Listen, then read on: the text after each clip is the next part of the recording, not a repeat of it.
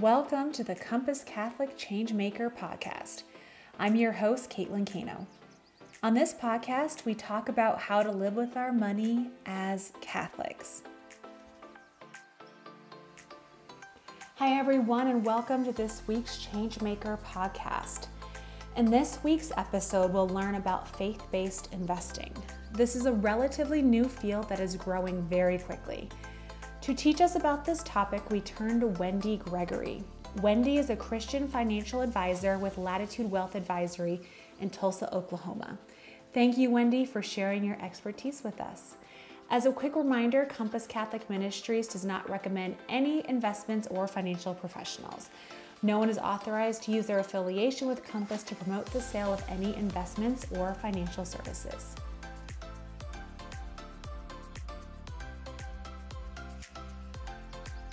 So, welcome to the podcast, Wendy. Hello, I'm glad to be here.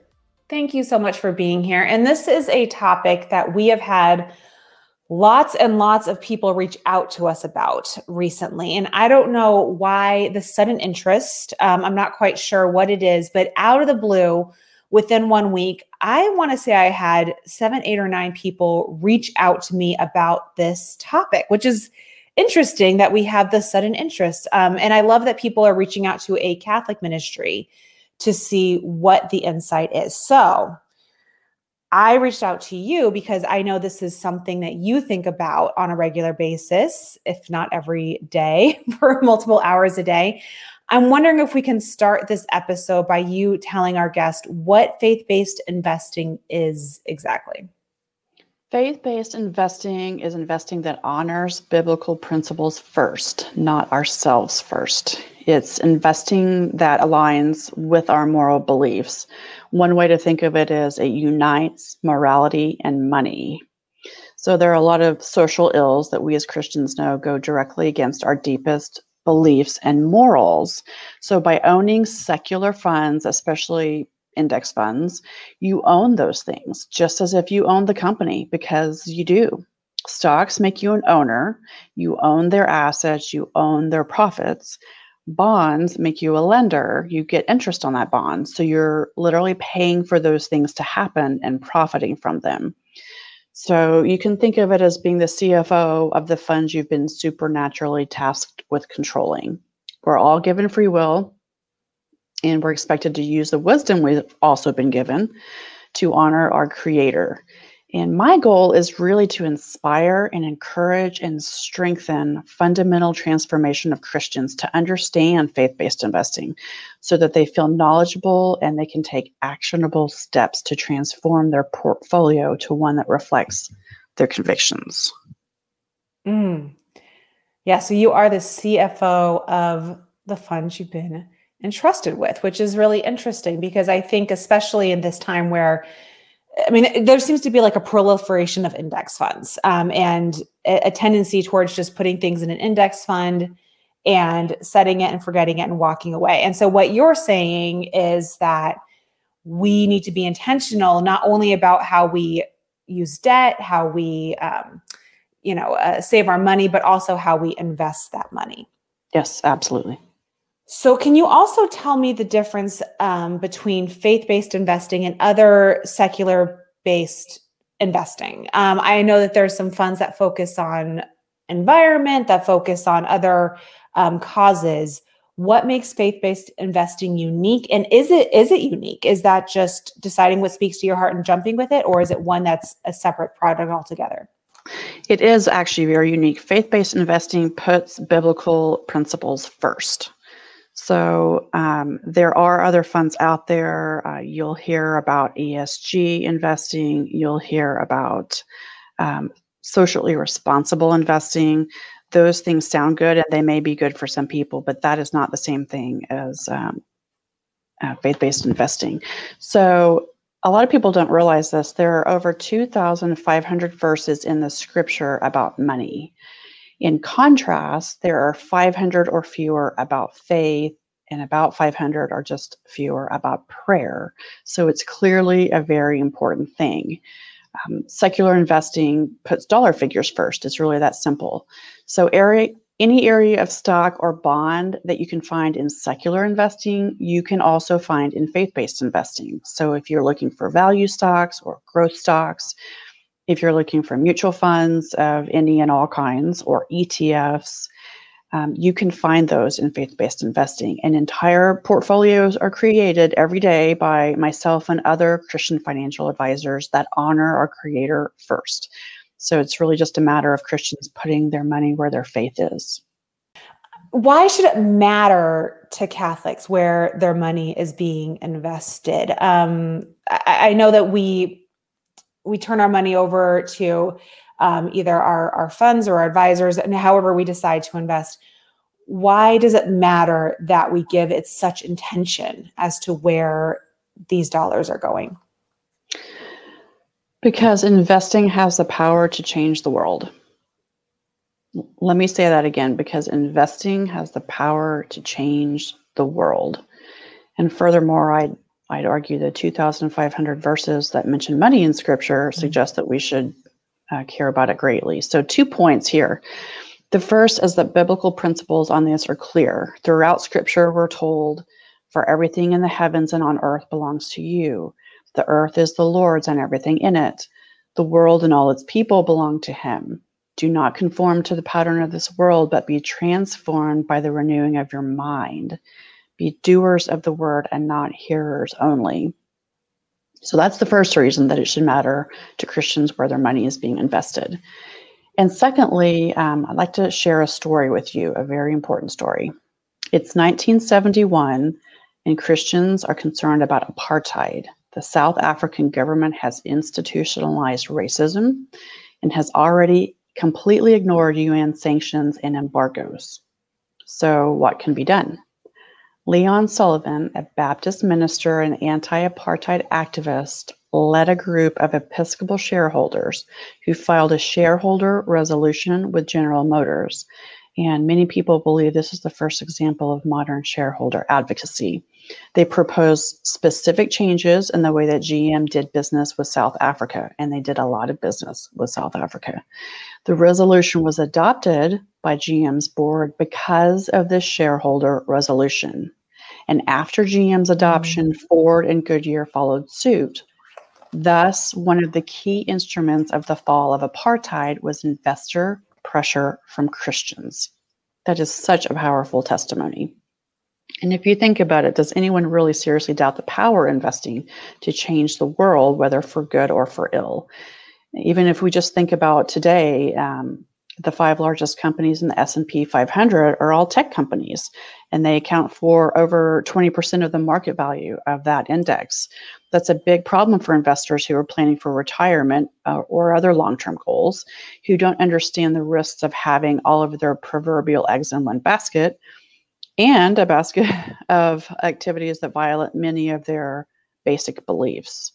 And many of these companies actively fund and push policies that most Christians disagree with fundamentally. So that those are two really good reasons why it should matter very uh, greatly to Christians where their money is being invested. Mm. Yeah, and I mean ultimately we're we're called to build His kingdom on earth as it is in heaven, and you build a kingdom through dollars a lot of times. Um, so yeah, that, that just that, that's amazing. I didn't realize that there was such an advocacy that can be done through uh, getting these shareholders together and and the money talks. We're talking about some of the arguments for faith-based investing. Um, I'm wa- wondering if you can expand on any other ones that we haven't covered so far, and then are there arguments against it? What do you hear and what's the pushback that you get as to why people don't put all their dollars in faith based investments? Yeah, absolutely. The arguments, um, as we mentioned, for faith based investing is putting biblical principles 1st mm-hmm. and the 2,500 verses in scripture. Um, you know, I don't think that's an accident that there are that many verses in scripture mm-hmm. about this topic. Our Creator wants us to pay attention to this area of our lives um, very closely. And when we know better, we can do better. Um, the arguments in the past against faith based investing really put dollar figures first and not biblical principles. Um, in the past, some advisors complained that returns weren't as good for faith based portfolios. And really the realm of faith-based investing has grown over the last 20 to 30 years um, consistently. And so here's the truth about that statement. Faith-based investing has come a long way in the last 20 years. There's a lot of companies that offering um, funds especially mutual funds that pay attention to the screens and filters and so they just won't hold companies in their funds that violate those basic beliefs so that statement about a lack of return is really no longer true. Those complaints usually come from advisors who don't practice faith-based investing and they mm-hmm. don't have any numbers to back that up. And also, I'd say in the event that you have a slightly lower return um, from an investment return perspective or a numbers perspective, I would argue you have a higher morality return um, from a spiritual perspective, and that you will be rewarded for making biblical principles a priority. And all right, so someone is interested in this. Someone has heard this episode and they realize that this is a thing. Maybe they didn't know about it, or maybe we just put them over the tipping point. Now they realize they should look into it. What are the first steps for someone who wants to start taking on a faith based investment strategy? I would say uh, the first thing is that they should not follow the mainstream news headline stocks. Just like you don't base your morality on those headlines, you shouldn't base your portfolio on those headlines. Um, and they should expect to ask questions about which screens or filters are you using to their advisor, or better yet, tell your advisor what you want. There are over a dozen screens or, or filters you can use to um, to weed out some of those really offensive things that you might be investing in right now. And investing this way requires an advisor who's dedicated to and knowledgeable about faith based investing because it's really a unique unique niche of mm-hmm. investing that a lot of advisors aren't um, focusing on, but hopefully they will be in the future. Oh goodness! So, is there any certification someone should look for for that advisor? Is there? Um, how do they know that the filters the advisor is using is one that is in alignment with their faith? I'd say that probably the most important thing to do is find someone who specializes in faith based investing, mm-hmm. um, preferably an advisor who recommends um, nothing but those funds. Um, you can also look for the Certified Kingdom Advisor designation, so CKA behind someone's name. Um, is helpful, but I will say it's not foolproof. Um, many advisors seek designations and then they don't do anything differently in their practice than they did before. So that can be an indication, but letters behind a name are just that. They're really letters behind a name. My best advice would be to sit down and interview four to five advisors who come highly recommended from your friends or family. And so the advisor is going to view this as um, an engagement meeting or a prospect meeting, but you should run it as an interview. Ask them how much of their practice includes faith based investments do they offer those investments to everyone or just to people who ask? Um, also, ask them how much of their Christian faith informs their work. How does their faith affect their work directly on a daily basis? And most vi- advisors, Christian or not, are probably going to stumble over those questions because they don't have an answer. But I would just continue interviewing people until you find someone um, who specializes in faith based investing. Oh, goodness. So there has to be some effort behind it, some intentionality, some integration of um, your morality and your money. And what about someone who is investing in their company's 401k, 403b? Um, what does that person do? People who have 401ks do usually have the opportunity to do what is uh, called self directed brokerage accounts. So um, you can go outside of the realm of what the investments are that are given to you and do your own self directed um, funds.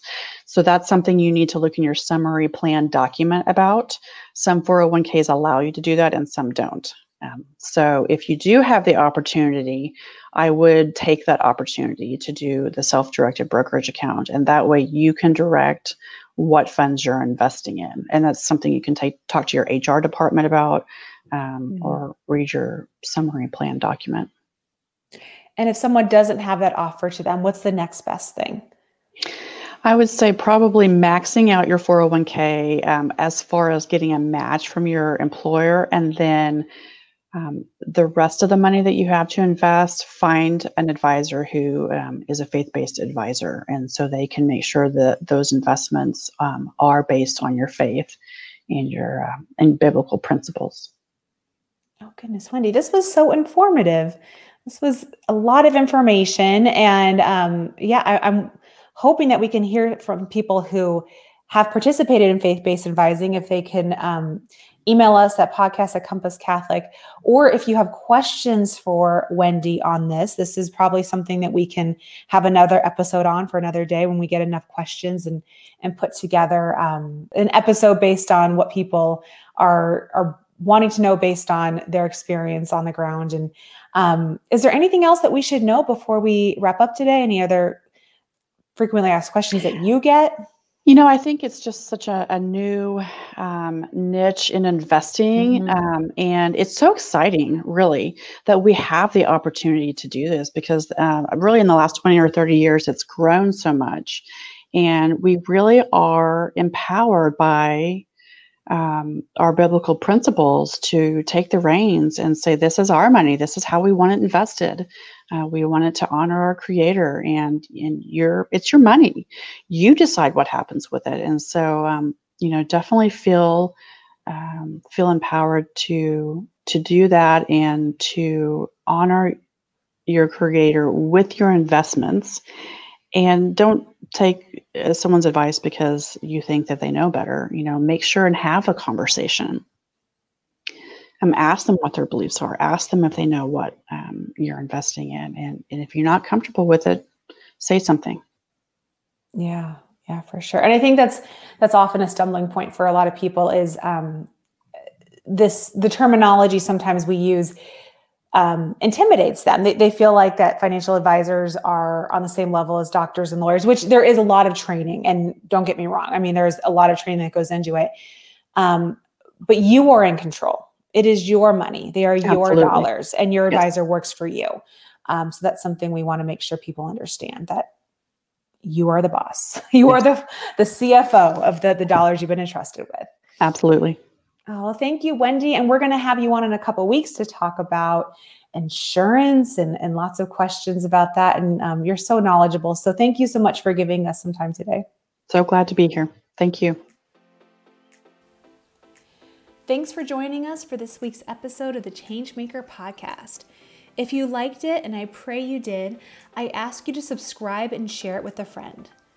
I also ask that you go to compasscatholic.org and take action to start a Faith and Money Matters Bible study. You can take this study individually, with a small group, or you can bring the study to your parish. Be the change maker your parish needs. Have a wonderful week and God bless.